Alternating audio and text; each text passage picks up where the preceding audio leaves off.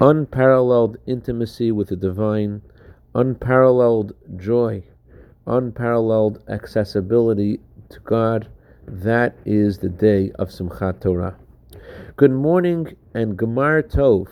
My grandfather told me that the Rebbe told him that he heard from his father-in-law that it's customary to wish each other today in Hoshana Rabbah, Gemar Tov, that things should be concluded for good, good for heaven and good for earth.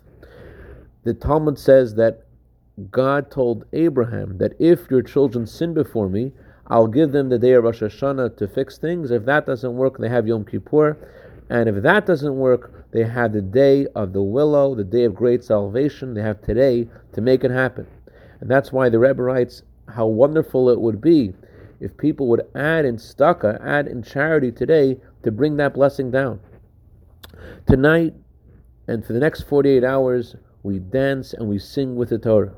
The Rebbe Rashab said that we are able to bring down barrels and barrels of material and spiritual blessing by dancing with the Torah in a similar way that we can on Rosh Hashanah by reciting Psalms, we can now by just dancing and singing with the Torah. And as the previous Lubavitch Rebbe said, all the gates of heaven are open. The gates of light, the gates of blessing, and the gates of success. May God bless us all to bring great salvation upon ourselves and upon our people with the coming of Mashiach.